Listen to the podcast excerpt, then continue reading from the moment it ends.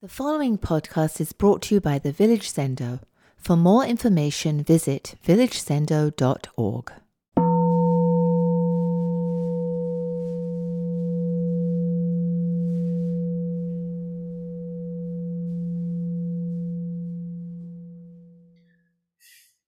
Good morning. My name's Bokushu. And recently, I was asking someone how they were, and they said that they weren't doing too well, that they were upset because of the war. And um, with some irony, I asked them, which one? Because we have more than one right now, more than one major war going on. In case you haven't been counting, this is day 625 of the Russia Ukraine conflict. And over those 625 days, there have been an estimated 200,000 deaths. And it's day 35 of the Israeli Hamas slash Gaza, define that as you wish, conflict.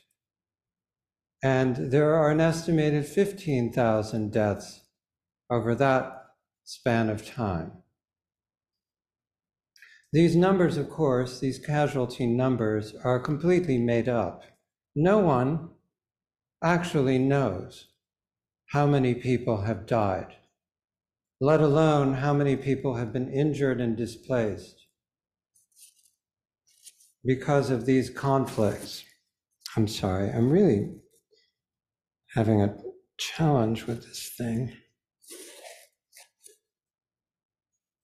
keeps it doesn't want to stay near me. It's it's upset with what I'm talking about. I think does it? I really appreciate it, Fusho. Thank you. This ear thing is the bane of my existence and everyone else's.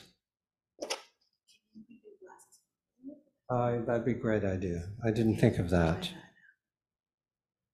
Okay. Good. How is that? Thank you. Much better. Thank you very much. So, as I said, these casualty figures are guesses. And I think that's one of the most scandalous aspects of this whole thing is that we don't even know how many people have died and been wounded and displaced in these conflicts. And perhaps, like me, you find it jarring to open the newspaper and to see images of whole towns reduced to rubble, a pile of smoking ruins. Pictures that could have been captured in World War II that are very reminiscent of what we've seen in archival photos from that time, but that were taken yesterday. And perhaps, like me, you found it jarring to see pictures of roadways filled with people fleeing their homes with nothing more than the clothes on their backs, sometimes not even taking the time to bring essential medicines with them in their flight from the incredible dangers that awaited them at home. They've lost everything and they are neither injured nor dead. So the damage is incalculable. And it's jarring too to see these images in the comfort of our homes. And perhaps, like my home, your home has everything you need in abundance and consistently. Something we could easily take for granted, right? Food, water, warm clothing, shelter. These things are not to be taken for granted because Millions of people don't have them right now because of wars that are going on. I don't want to say for no reason, there's always a reason for it, according to those who conduct them, but they're certainly optional.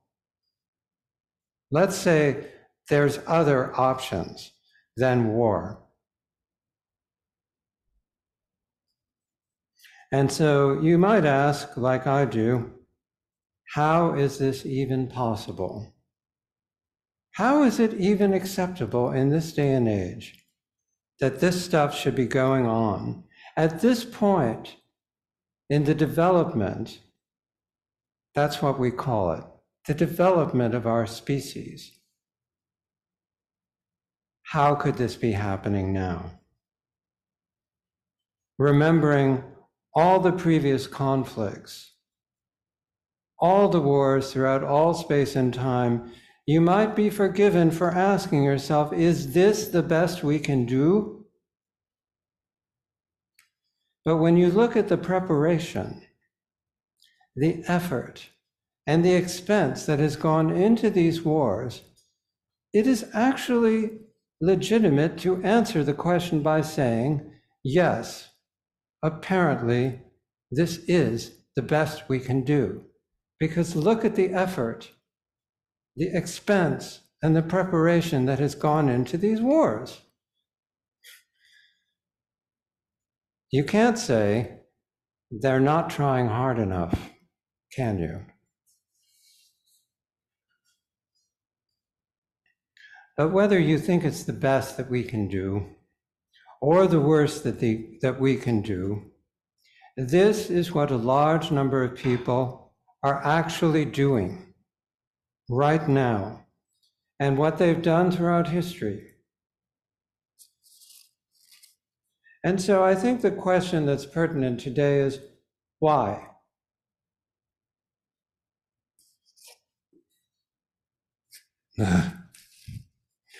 I'm having a war with my microphone. Why is this the way things go all too often with human beings? A couple of weeks ago, I was watching an interview Dick Cavett um, conducted of Roman Polanski in 1971. I was watching it because I'd seen his movie The Pianist, which won an Oscar. I'd never seen that movie before. And I've been a, an admirer of Polanski's work for quite a while, so I was interested to watch this interview. And in this interview, at a certain point, Polanski, who you may know is Jewish, who grew up in Poland uh, during World War II, uh, was recounting the horrific ordeal that he suffered during the Nazi occupation as a child in Poland. And among the things he said was this Throughout the war, I ate boiled flour with some milk sometimes for three years. And I thought that was the normal food. I wasn't particularly unhappy about this part of it. I know now that people kill and do wars because they like it. This is the thing we have to face. That's part of human nature. That's evolutionary. We are built this way. And there is the other part of human beings, the civilized mind, which rebels against this thing. But this inherent there would not be wars if people didn't want wars. People enjoy killing, people enjoy fighting. Feel free to disagree with Polanski's bleak assessment of human nature. But from my perspective, recent events seem rather to confirm than refute what he said 53 years ago. And if you disagree, how do you explain the persistence of war? You might say, as I do, I don't enjoy fighting, let alone killing. I don't want there to be wars going on. But apparently, a large number of people do enjoy fighting and killing. Because, as Polanski said, if they disapproved, it would stop. And even if you don't wish to fight or kill other people, please remember that many of those who are doing the fighting and killing, if they were sitting calmly and quietly here in the village Zendo, would say themselves that they do not like fighting and killing. Are we really so different from those who are doing the fighting and killing.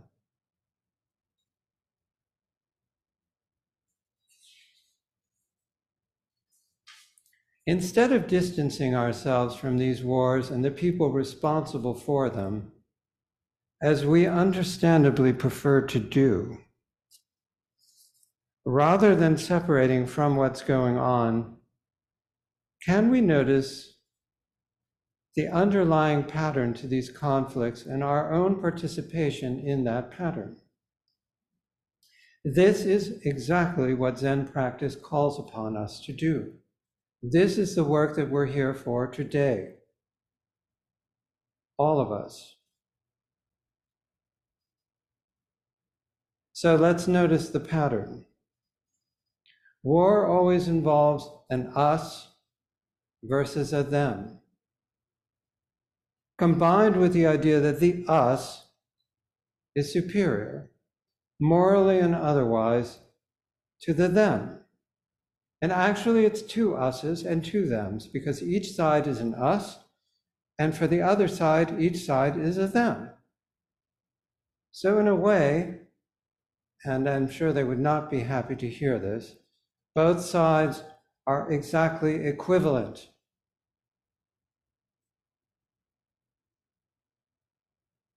If we're not direct participants in the war, we certainly have opinions about the war, opinions about which side is right and which side is wrong, about which side is righteous and which side is not righteous. So even though we are not directly involved in the conflict, we too can enjoy a feeling of moral superiority and righteousness. At a safe and comfortable distance. This illusion of moral superiority reminds me of a quote from the Japanese author Yukio Mishima. Everyone likes to watch a fire, but those who watch it from a terrace are no better than those who watch it from the street. The world is burning. What is your position? Terrace or street? I imagine myself on a terrace. But in fact, I too am on the street, pretending I know how things ought to be, trying to convince anyone who will listen that my understanding and experience are superior, just like right now. Yeah? But is anyone's understanding and perspective superior? How should we go about our lives in this burning world at this time? We could discuss this topic for quite a while but instead, let's examine a koan that discusses discussing. It's Book of Serenity, Case 12, Dizang planting the fields. And it goes like this Dizang asks Zushan, Where have you come from? Zushan said, From the south. Dizang said, how is Buddhism in the South these days? Zushan said, there's extensive discussion. Dizang said, How can that compare to me here planting the fields and making rice to eat? Zushan said, What can you do about the world? Dizang said, What do you call the world? So this koan really packs a punch. Those last two lines always really grab me by the throat. The backstory here is that Zushan was on a pilgrimage with three other important monks, including Fayan, who is a great teacher. And rain and snow forced them to take shelter at Dizang's temple, where they proceeded to ignore and disrespect him. So, even though he was left out of the fun, he decided to make a little fun of his own. So he went over to them and he engaged them in dialogue and quickly learned that they had their heads up their asses and knew nothing about Zen at all.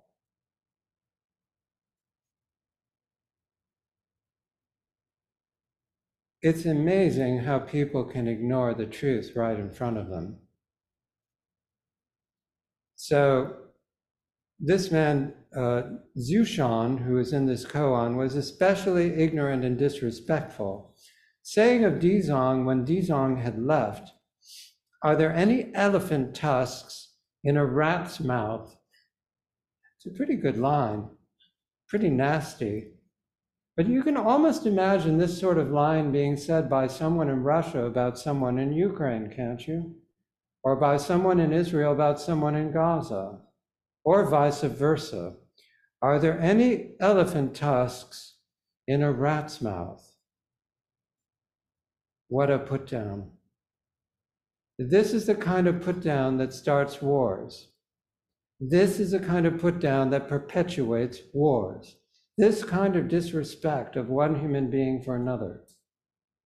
And exactly in this case, the very human being who could rip the blindness out of the eyes of the person speaking. But Zushan was too dense to know how dense he was. I'm pretty sure I've done something similar at one point or another in my 60 years on this planet. What about you? Have you ever looked a gift horse in the mouth? Have you ever missed the elephant tusks in the rat's mouth?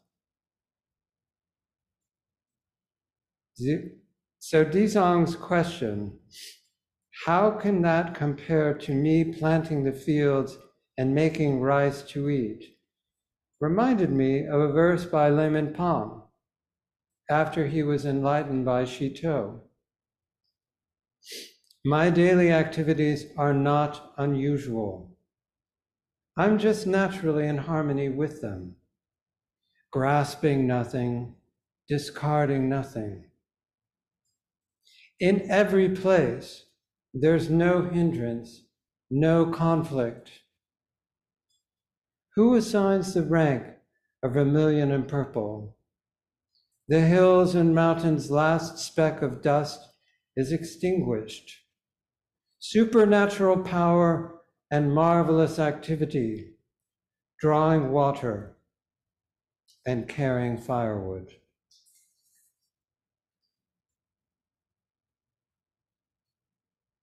What can we do about the world? And what do we call the world? We can learn to tolerate ourselves and each other. How about that for a start?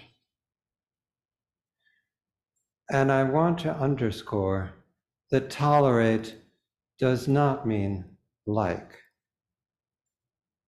We can learn to tolerate not liking things, not being satisfied with things, We always think that when we're dissatisfied with things, that the things must change and that we somehow should remain unchanged. But the option, the better option, and the one we never pay attention to, is that we can change. We can change our perspective. Pox on this thing. I think I remember when um, Oscar Wilde was dying, he said he has he was fighting a duel to the death with the wallpaper of the room he was in. That's what I feel like with this thing. We can change. This is driving me crazy. And I'm just learning to live with it. What else can I do but learn to live with it? And to live with the embarrassment I feel that this thing is floating all over my face and ear, messing up my grandiose talk. Here I wanted to come riding on a big horse to save the world, and I'm wrestling with a microphone. So, can we learn to tolerate ourselves and each other? Maybe one person's story can illuminate the importance of this work for all of us. Maybe you're like me, and 200,000 deaths and countless injuries are beyond your comprehension. You cannot grasp it, you cannot feel it. You feel it in a very abstract, distant way maybe one person can make a difference. So let me tell you a little about one person, F.L. Bubba Copeland, 49 years old, of Phenix City First Baptist Church, where he was a pastor, and seven years a mayor of Smith Station, Alabama, who committed suicide on Friday, November 3rd. Two days after an expose was published on a conservative news site called 1819 News. I have no idea what the significance of that year might be or that number might be. I'm sure there's something clever behind the number 1819. The expose showed pictures of Mr. Copeland in drag and revealed that he wrote X rated stories that sometimes used the names, details, and perhaps even the photos of real people he was acquainted with without their permission. Two days after he was outed, actually, no, sorry, the day he was outed, Bubba Copeland gave a brief sermon at Phenix City First Baptist Church, where he said, I,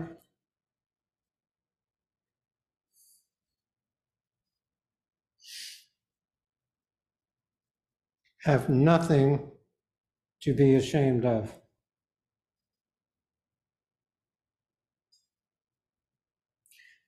He said that he would be at church the following Sunday. That's a week ago, tomorrow. But by then, he had been dead for two days. Somewhere around 4:30 p.m. on Friday, he was driving on the 1300 block of Lee Road 275, trailed by sheriff's deputies, when he pulled over stepped out of his SUV, and used a handgun to kill himself there and then. He left behind his mother, Cora.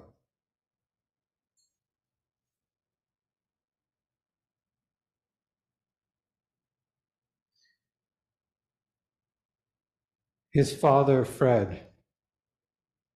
His wife, Angela. His son, Carter his two daughters, Abby and Allie, and numerous other relatives and friends. So, can you multiply the tragedy of Bubba Copeland by 15,000? Can you multiply that tragedy by 200,000? Can you multiply it by all those who have been dead and wounded in wars throughout all space and time? Whether it's one, 15,000, or 200,000 people, the death of a human being at his own hand or at the hands of others is an unmitigated tragedy. And we should not tolerate these tragedies.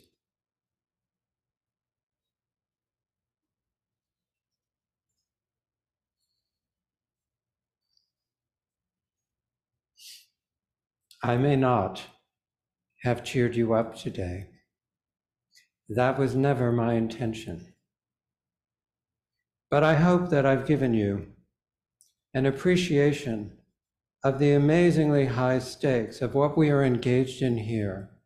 This work here today is a matter of life and death.